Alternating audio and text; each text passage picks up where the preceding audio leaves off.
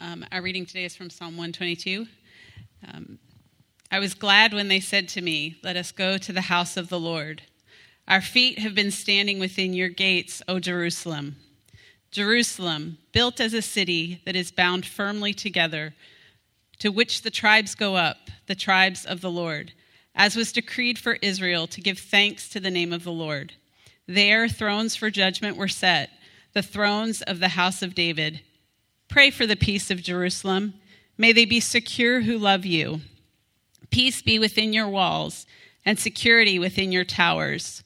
For my brothers and companions' sake, I will say, Peace be within you. For the sake of the house of the Lord our God, I will seek your good. I hope you'll turn with me to Psalm 122 as we continue our sermon series, The Songs for the Journey, a study through these Psalms, beginning in one, Psalm 120. This week we're on our third week, Psalm 122. You will want to follow along with me. These are some of the most precious calls to worship that are in the scriptures. Uh, there are, are many things that we have to give thanks for in this passage. Um, this morning I was uh, remembering this story. Many of you may know it the Chronicles of Narnia, The Lion, Witch, and the Wardrobe, Aslan, and so on, right? Many of you know that story. In that story, there is a lion, and he is the Jesus character, and there are a group of children who go to the land of Narnia, all right, the place where Aslan treads. And in uh, that story, there's a, a group in the early 80s that set that story to music. Second chapter of Acts wrote an album called The Roar of Love. And in that album, the first words on that album are Are you going to Narnia? Take me along with you to meet the Lamb, who is the lion. I want to learn to love him too. Friends, that is the call to worship. That's the joy of David in this psalm. I was glad when they said to me, Let us go up to the house of the Lord. Heavenly Father, we thank you today. We thank you for your grace. We thank you for your call and your provision. We thank you, Lord, that you are the lion of the tribe of Judah, and that you have established your kingly reign. Lord, we long for the coming of the new Jerusalem, eternal, unshakable. We long for that lasting city. Even as we long, we thank you for this simple song. We give thanks to you for David that songwriter by your call made king, who would become, establish a line through whom would come the king. We give thanks for the people. We give thanks for the people who David hears with their call and the priestly voice as they ascend the steps. Lord, we give thanks for the people. And we give thanks for Jerusalem that city so long ago established by your chosen King David, and for the worship that preserved for us words of the holy, word of the holy God, and that from that place has gone out news, good news that have reached our ears. And today we hear the call let us go up to the house of the Lord. Lord, we give thanks to you for all of these things. And we pray that that call, along with the whole of this psalm, would do its work in your people this morning. That you would be present with us by your word and by your spirit. Move, Lord, we pray. In the name of Jesus, our Savior and King, we pray. Amen. This morning, we're going to look at the psalm in its three sections. If you have your Bibles open, and I hope you do, you'll see that it's divided in most of our scriptures into three sections, and they are very helpful. And I pray that in our time in Psalm 122 today, that the Lord would grant and renew a gladness among the people of Crosspoint Coast for gathering as his saints to worship his great name. I'll say it again. I long, I pray, Lord God, create gladness in the people in this room today. We're going to begin by looking at verses 1 and 2. I was glad when they said to me, Let us go to the house of the Lord. Our feet have been standing within the gates, O Jerusalem. And now we long to gather, to gather as a people of worship. I was glad, it says. I was glad. Ligon Duncan, in preaching on this passage, he says, Every call, come, is itself a call of grace because what we deserve is to hear God say, Go, go away. You may not come into my presence.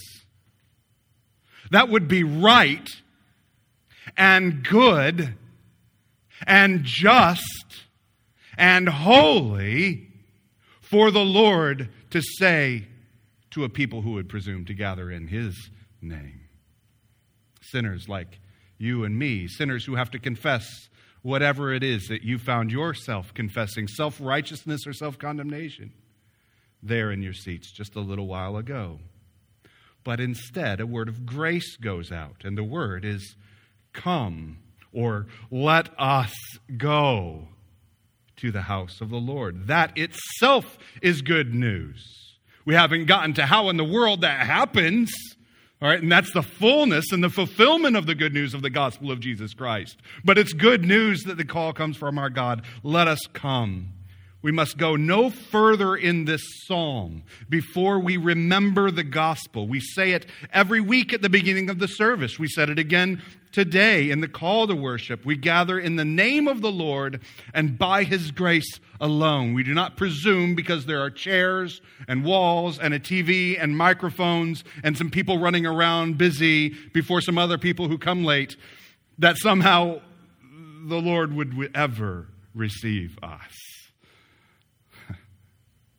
Because of his grace that we gather. Having seen Jesus, the long awaited Messiah and his work on the cross, we gather as a people who know the final and sufficient means by which an unclean people may go in the presence of the holy God. We've heard good news come and we know how. And so the content of our song, having gathered, begins to fill up with the name Jesus. Let us go to the house of the Lord with the name Jesus now on our lips. I want to take a second, even with Jesus already called to mind, to, to pay attention to this psalm in its immediate context. You'll notice at the beginning of the psalm, there's a note, a song of ascents of David. This is a psalm of David. Up until the reign of King David, the ark of God had wandered through the wilderness across the Jordan from town to town and camp to camp. The ark of God, the mercy seat, the, the, dwelling place of the presence of God among the people of God, and each encampment set up at the center of the people of God. In each place, it had traveled from place to place with, with never a, a hope of resting there. In all its travels, never had the ark come into a city with a hope of a, of a permanent place for, for the presence of God to dwell among the people of, of God. But now, now God had given the city, formerly known as Salem, of the Jebusites, into the hand of King David, now known as Jerusalem, the city of peace. And with the city, God was fulfilling a promise to give to the people a permanent place of worship. Now, at the time of King David, we have the tabernacle and the promise and the preparation for the building of the temple under David's son, Solomon. Now, God had given the city into the hands of David for the establishment of his place among the people of God. So when we hear that David was glad, it's more than that he's simply glad that on a particular day he heard the priests or the people saying, Come on, David, we're going up. We're going up to worship. It's a bigger context than that. He's saying, Look, people, I'm glad because God's provided a city. And the people have received that city. And so, even as, as God has given the city into the hand of David, he's glad because he sees the people coming into the city to do what God gave the city for, which is worship. And David is glad. David says, I was glad when they said to me, because for David, that means the people have gathered in this newly established city and accepted it as God's chosen place for worship. The city's doing what the city's supposed to do. And David's glad. And he's a psalmist, he's a songwriter. And the songs are getting sung. And they're being sung to the one to whom they were written. And there's gladness. John Calvin puts it this way I take light, delight in the company of those, oh, listen to this, in the company of those who allure me to the service of God and offer themselves to me as companions that we may go to the sanctuary together. Do you not long for a people who would allure you to the presence of God and go with us together as companions? We are partners, partakers, and participants in that good news. Let us go, the psalm says. Let us go. Now, I've offered this definition of a disciple in the past. A disciple, the beginning of the definition that I would offer, a disciple is one among many disciples. You'll notice I didn't tell you what a disciple is, but I told you one of the most important things for us to remember because it's something that we so very often forget in our hyper individualized culture. And friends, I'm not excluding the church from that. We need to hear that a disciple is definitionally one among many disciples. Our gathering is more than an obedience that I have gathered or an expectation that I would benefit from my attendance. It's a joy that we are together in the presence of the Lord, glad in unified agreement to worship God according to his command as a people together, gathered in his name, gathered by his grace, and gathered as his people. Friends, those are three essential components of any claim that God would be in our midst. Gathered in his name, by his grace, and as his people. Friends, this is to the glory of God. It's why it's so essential. The story, the gospel, the good news that we celebrate is not merely that I have been saved, but that I have been connected by the Lord's salvation into a community of worship. It's not just a, a story of my rescue or your rescue. It's a story of the gathering of worshiping people. Let us go. Again, John Calvin says, By this example, we are taught that our joy, our joy in like manner should be doubled when God, by his Holy Spirit, not only frames each of us to the obedience of his word, but also produces the same effect upon others that we may be united together in the same faith. Our longing, part of our joy, what would, as First John tells us, what would make our joy complete is the increase of our fellowship together in Christ. Or, as Hebrews chapter 10, verses 24 through 25, Hebrews chapter 10, verses 24 through 25 say, And let us consider how to stir one another up to love and good works, not neglecting to meet together, as is the habit of some, but encouraging one another, and all the more as you see the day drawing near. It is as though we have in our hyper individualistic culture, it's as though we have interpreted that passage as about a command to an individual to be fulfilled by an individual. Like that, the purpose of that is to just get you up in the morning to do what God told you to do. It's not the purpose, it's not even the words. Let us consider, like wake up in the morning and think, hmm, consider how to stir one another up. That's your business. Your business is how do we stir up the church to love and good works?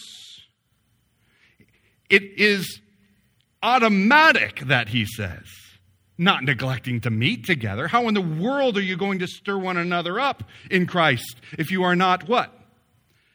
Together in Christ. Come on now.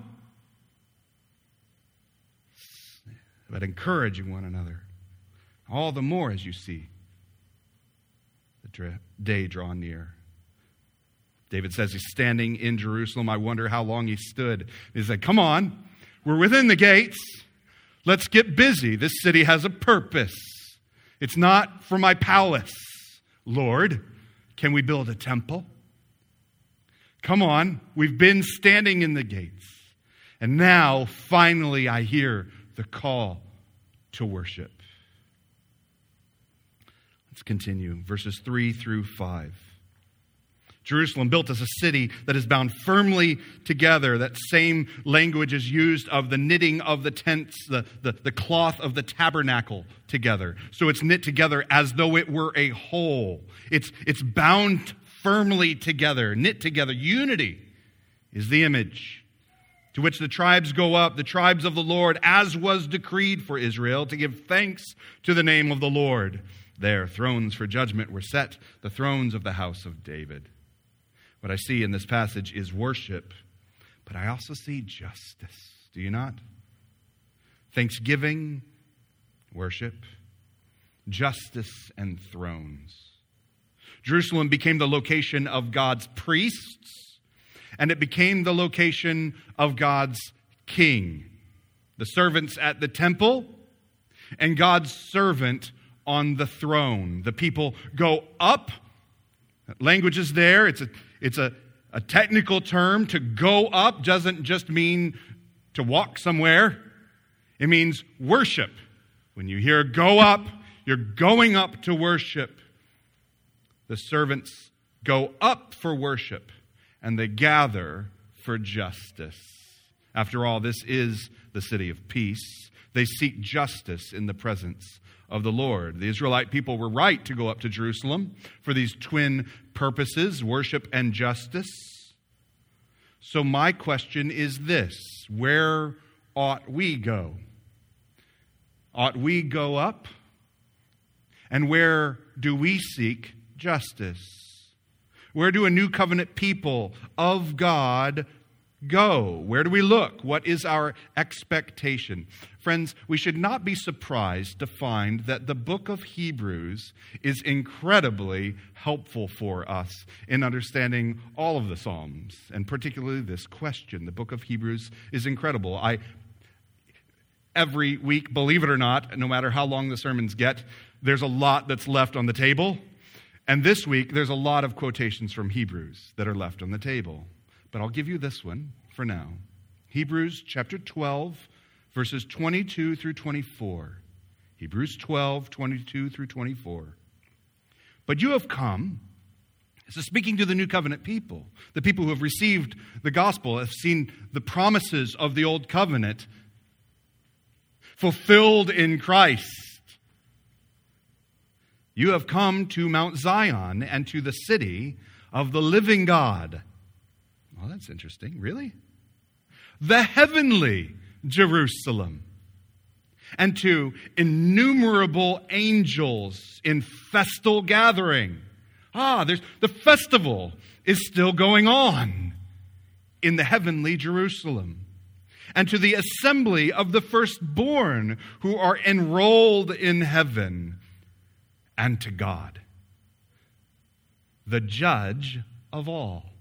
Well, isn't that interesting?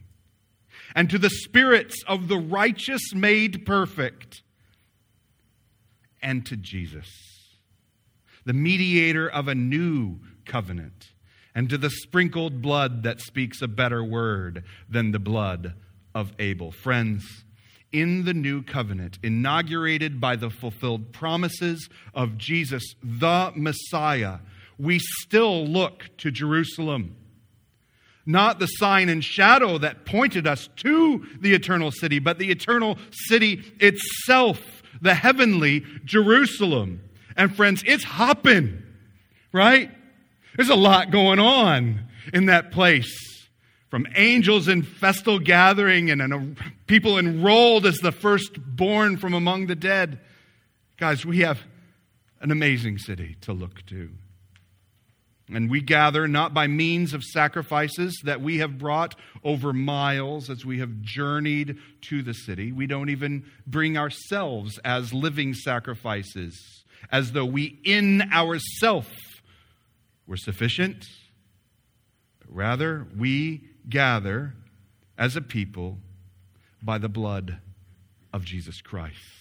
And in Him, a people of worship, a people who seek the presence of God out for justice. This is the people who enter in. There is an already and not yet to our gathering that leaves a continued longing among the gathered people of God. We gather as people filled by the Spirit of God, as a people redeemed by grace. Do we? Don't just let me say it. Do we gather in that manner? Are we the people who are redeemed by grace? Is this how we gather? And we have a promise that the Lord is with us even to the end of the age. And yet, we still long for that perfect, immutable city that is to come. He's with us to the end of the age, and then we say, then what? Then what? And so we do well to remember that future day, to gather in expectation as the Apostle John, retelling his vision of the final day in which God's dwelling place comes to be among men.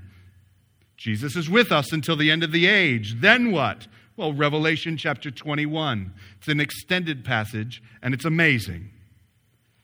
Then I saw a new heaven and a new earth, for the first heaven and the first earth had passed away, and the sea was no more. And I saw the holy city, New Jerusalem, coming down out of heaven from God, prepared as a bride adorned for her husband. And I heard a loud voice from the throne saying, Behold, the dwelling place of God is with man.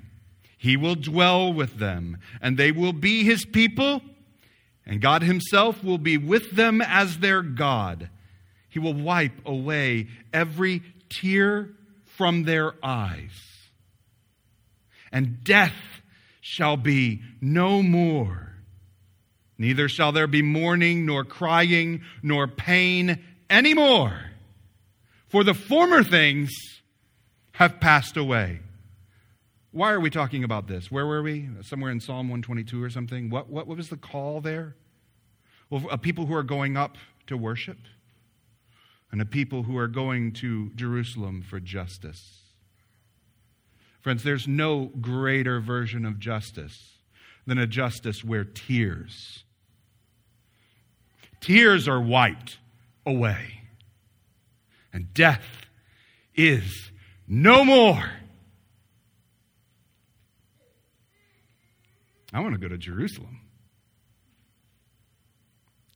I want to see the heavenly city. There's a new day coming.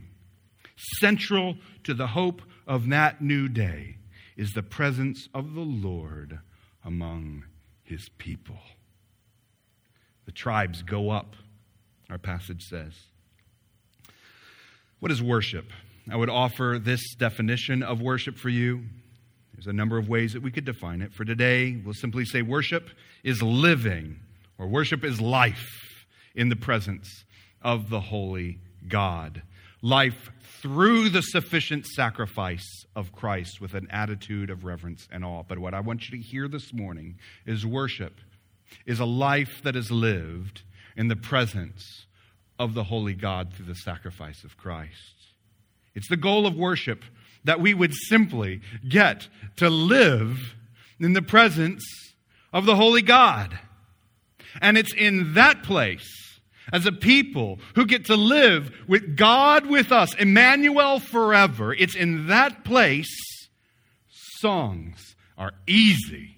Songs, praise, and worship in song, worship in exclamation, new songs forever are easy. They're easy. Many of you know that uh, last Tuesday I got a call during an elders meeting from my brother that my dad was moved into ICU, with congestive heart failure by the early morning he had passed away. In the, those few hours, my dad had a clarity he hadn't had for a long time as he suffered from dementia. And there was a pastor who was with him in the room with my brother and his wife. And uh, the pastor asked him this question when he first came in. He asked him, John, do you sing? He was thinking maybe they could sing a, a hymn or something together. And my dad said very rightly, no. All right, good answer. Dad's clear thinking at that moment. All right, no, I don't sing. My brother put on some music anyway because my dad did enjoy music, he just didn't sing. At some point during the course of the hymns that were playing, my dad was belting it out, singing loudly. I'd seen my dad do this before, and I can tell you, my dad answered rightly no, he does not sing. Something else altogether. And the pastor was confused, and he asked my dad after the song. He was, he's a great guy, very gentle and, and humorous in a non humorous moment, you know. He asked Dad, I thought you didn't sing. And he said simply, when something's true, you just gotta sing it. Friends, when you're in the presence of the Holy God, you're in the presence of truth. And you just gotta sing it. That's our eternity. You see, presence is life in the presence of the Holy God, whether you're a singer or not. And then occasionally we, we look over and we see the truth. And it rings. And we begin to sing. I know that personally myself. I, am not a crier. Some of you are like, yeah, you are. You like cry at the benediction every week, sir. You ask my family. I don't, I don't cry very much. I don't cry in sad movies. I don't cry about sad things. There's one thing that makes me cry, and it's when truth sounds, it rings, and the soul has to sing with that. Ligon Duncan puts it this way Our zeal for public worship as believers ought to excel, ought to exceed the zeal of the worshipers of the old covenant. Well, that's interesting. No Israelite of the Old Covenant, that is, ought to be able to give us a run for our money in gathering with the people of God to worship Him, because we have seen the one that all the types and all the shadows of the Old Testament pointed to. We've seen the fulfillment of all the prophecies and all the promises of the Old Testament, and our zeal should exceed the zeal of those Israelites under the Old Covenant. Friends, listen why. Not because we are more holy. When was the last time you walked a hundred miles to worship? Not because you are more dedicated but because we've seen more of His holiness revealed. We've seen the truth more fully. And friends, the saints who have gone before us, they see it more fully now. And our song rises. It's the sight of the Lord that calls forth and fills up our worship. We ought not to be as those who say, Oh, let us gather and worship and pray less days of the week. I'm busy. Our family is busy. Life is so full, you know. And everybody knows that's true, right? Life is so full. You can say it. How's it been? It's been busy. Oh, yeah, I know. Sunday, of course, but that's about all we have time for.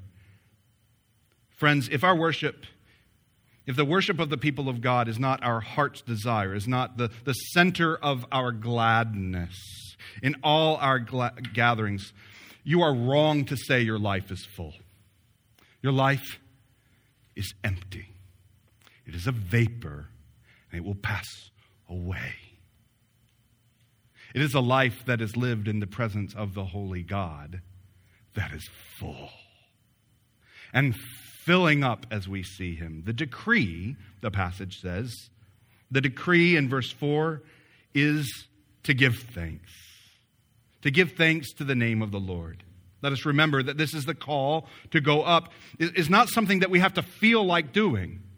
If we wake up in the morning and feel like we have energy to get the family going, if it's not too busy of a week or we aren't just looking for a day off for a weekend's vacation or a day at Disney, then perhaps if I feel like it, I'll gather with God's people to sing of His grace. The gather, the call to gather is a decree with no conditions.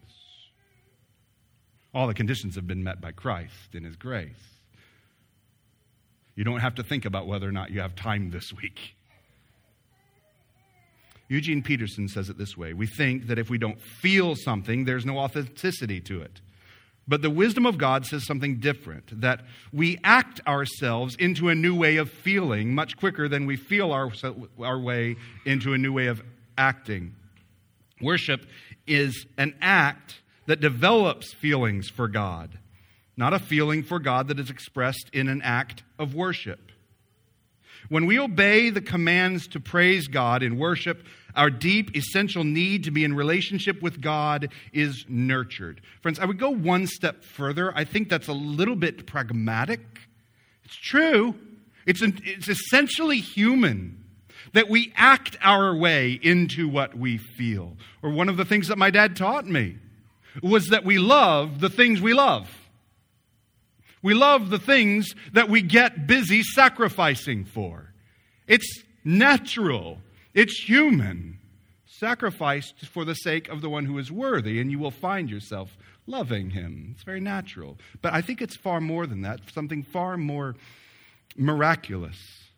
That there is promise that comes with the word that is declared among the people of God, and the praises that rise up among the people of God that stirs us up to love and good works. That's the design of God, that His Word and Spirit would work in the midst of His people. We need to keep moving. We'll move on to the last section, verses 6 through 9, where the call rings clear pray Pray for the peace of Jerusalem. Exclamation point. May they be secure who love you. This is a prayer for peace is a new way to live.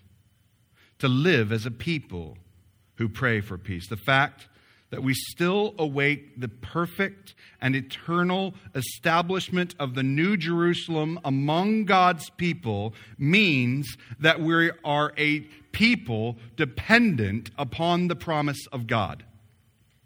We, as a people who still wait, who still long, who still hope, who want to see Him face to face, who want to see the heavenly Jerusalem in our midst, are a dependent people, and so we pray. And we pray for peace. We pray that the Lord would preserve his worship among his people. Lord God, do not disrupt the worship of your people. I wonder, has that prayer risen up among the people this year? Our gathering has been disrupted. You've watched the elders. We think validly so, and yet making every effort to gather it in whatever ways we can, knowing that the Holy Spirit of God and the Word of God will yet work among His people. But have we prayed for peace? God, please just give us two weeks in a row to gather like we used to in expectation for how we will. Peace, Lord. Jerusalem is the city of peace. Now let us be careful. Immediately, our minds ought to go to the fact that Jesus is our peace. But let us be careful. We must not think that Jerusalem is the Israelites' peace and Jesus is the Christian's peace. We must not understand Christianity as a religion that steals the language and symbols of Judaism to conveniently apply to a Gentile religion. Friends, that's worse than heresy. It's kind of gross. And yet we, we act like that, we talk like that, we think like that quite often. It's, it's made its way into sort of our cultural way of thinking. Listen, Jesus is the son of David. Did you know that? He's the Jesus is the Messiah, the Christ. Jesus is Emmanuel, God with us, born in a manger to a young Jewish virgin in fulfillment of promises that God made to those Jewish prophets long ago, recorded for us in the Holy Scriptures, preserved for us by the saints who have gone before. Jesus has caused the proclamation of the gospel to go out from Jerusalem into Judea, into Samaria, and to the ends of the earth.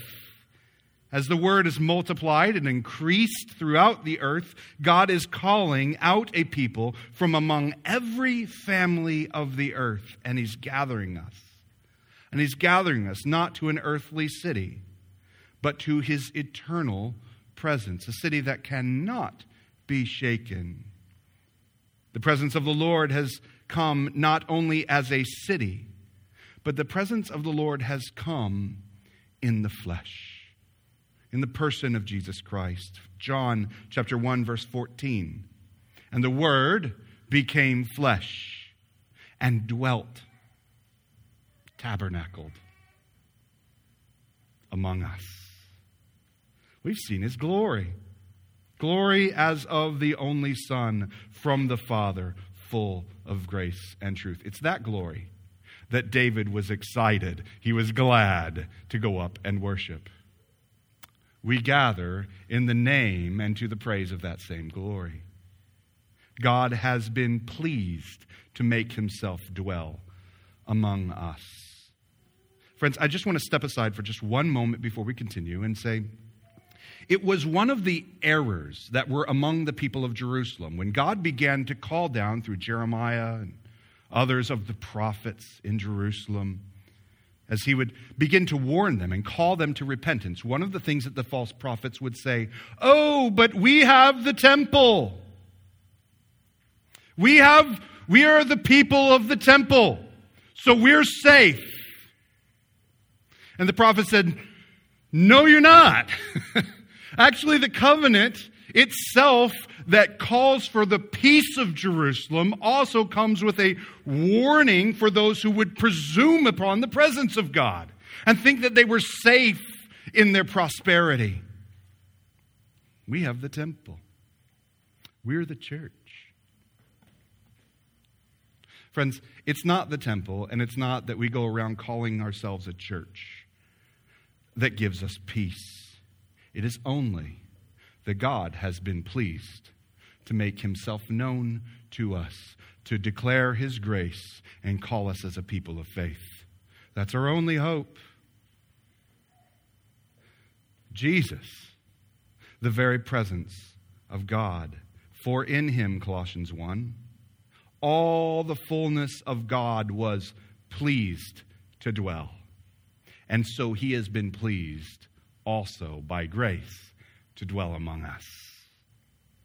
This is the gospel that has gone out to the ends of the earth, that Jesus has brought the hope of the presence of God to all peoples of every tribe, tongue, and nation. And friends, it is an act of grace that has brought word of peace to your ears. You do not deserve it. I do not deserve it. But grace has come to my ears. And worked into my heart, and God has granted the gift of faith. Ephesians 2, verses 13 and 14. But now in Christ, you who were once far off have been brought near by the blood of Christ, the Messiah. For he himself is our peace, who has made us both one and has broken down in his flesh the dividing wall of hostility. To summarize, what do we pray for? What do we pray for when we pray for peace? We pray, Jesus, come. Let us worship. Let us see you and respond in song. And show us the grace and mercy of your justice in your person and work and in your promise and hope. The passage closes with two instructions. We do this. We pray for peace. In verse 8, for my brothers and companions' sake, I will say, Peace be with you. We pray for the peace of the church of God, for the people of God, not simply comfort, but the sort of peace that results in the flourishing of the church's mission. What do you pray for when you pray for peace? Listen to Jesus' own words. He's about to launch into the high priestly prayer, and this is what's on his mind. In the last words of chapter 16, before launching into the, the high priestly prayer in John 17, he says, In the world you will have tribulation. But take heart, I have overcome the world. It, it, the prayer for peace is Lord, cause us to take heart in you. Cause your church to take refuge in our many troubles. When the enemies assail, when it looks as though your church would not overcome the gates of hell, cause us to take heart and continue to press. Jesus and his gospel is our peace. We pray for peace so that our mission would be accomplished in this world for the sake of our lost brothers whom we go proclaiming the gospel to find, and for the sake of our brothers and sisters who are proclaiming that gospel here and around the world. We pray for peace for the mission, that it would be successful. And our prayer for peace is a prayer of dependence. God, give us the sort of peace such that we never forget the Lord our God. I would like to give you a verse. I'm not going to read the whole thing. I would like to have you write down and read this week Deuteronomy 8 11 through 19. Deuteronomy 8 11 through 19. It's a difficult passage to read. Take care lest you forget the Lord your God by not keeping his commandments and his rules and statutes, which I command you this day. And then he begins to launch into Did you think it was because you were cool that you had prosperity, that you had peace, and so on? Beware lest you say in your heart, My power and my might of my hand have gotten me this wealth. That's the sort of peace to pray against. God, I pray for the sort of peace for the people of Cross Point Coast that keeps us dependent upon you. And we pray for the sake of the house of the Lord, for the sake of worship, the gathering of the redeemed people of God, for the sake of the worship of God. God, thank you for giving us a place where we can worship in more than relative peace. Thank you, Lord. I would guess, Lord, that we've fallen into some complacency in that, cause us to be dependent. But Lord, preserve the peace so that we might continue to gather as your people. And I will seek your good, he says at the end of the passage. I would give you just a few scriptures to write down if you would like. I'll only quote a few. What does it mean to seek your good? It's everywhere in the New Testament. I found nine with about five minutes of searching. Romans 14, 19. So then let us pursue what makes for peace and for mutual upbuilding. I'll seek the good of the church. 1 Corinthians 14, 26. Ephesians 4, 15 through 16. Thessalonians, 1 Thessalonians 5 11. Therefore, encourage one another and build one another up, just as you are doing. Don't stop. And we've already read it together Hebrews 10 24 and 25. Let us consider how to stir one another up to love and good works, not neglecting to meet together as is the habit of some, but encourage one another, and all the more as you see the day drawing near. I uh, would read to you uh, a, or share with you a, a um, story from my son's days of taking violin with, I believe his name was Igor, sound about right? And um, others of you are familiar with him as well. One day, my son walked in to his violin uh, lesson. No, this is not his story. This is actually another person who took lessons from the same person. Walked in to uh, Igor, walked in a bit late, and I wish I could be so bold as to say this to you. So I'll let Igor say it instead. After arriving late, his words were, What would preclude you from arriving on time? well, you got to think for a second. Let me consider, Mr. Igor. Maybe I will never arrive late again. I would ask you this What would preclude you from the worship among the household of God? I have answers because I know what has precluded me. And you do too. My guess is, just like my answers, they're insufficient. Ought we to be more glad when we hear the call, let us go up to the house of the Lord? Heavenly Father, I thank you that you in Christ have removed every barrier that would preclude us from gathering as your people. There is no barrier that remains. Even in this time in, in which we gather, even virtually via a live stream, we long for the day when that live stream can be shut down, and now we give thanks that we've been able to gather in that way. Thank you, Lord. I pray that you would cause us to consider, that our minds would begin to spin on how to stir one another up, how to do good, seek the good for God's people.